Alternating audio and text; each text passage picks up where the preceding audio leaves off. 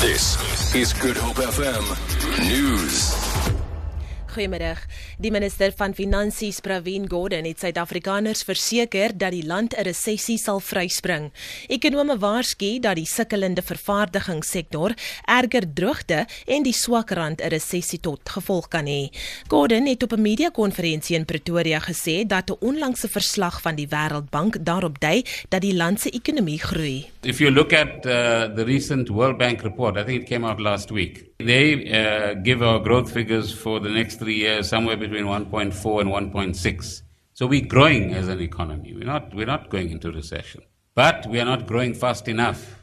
And we're not growing inclusively enough. We're not solving the problems of inequality and uh, unemployment and poverty in our country adequately. And in particular, the inclusion of excluded people. Uh, whether it's in the form of unemployment or whether it's in the form of the marginalization of, for example, small black businesses in, in South Africa.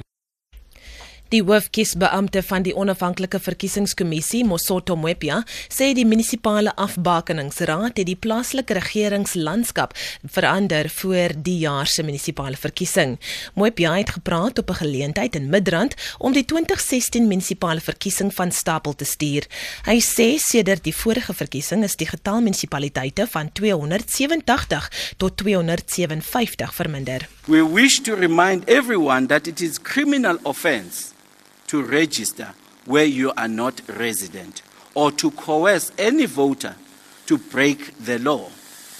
The Commission will not hesitate to refer any such allegations to appropriate authorities to deal with accordingly. Boere van droogte getuisterde dele van die Vrystaat en Limpopo het hulle dankbaarheid uitgespreek teenoor die boere in Noord eh, of liewer teenoor die boere in Noord inisiatief. Die groep het sedert November verlede jaar al reeds duisende bale voer aan sowat 350 plase landwyd gelewer.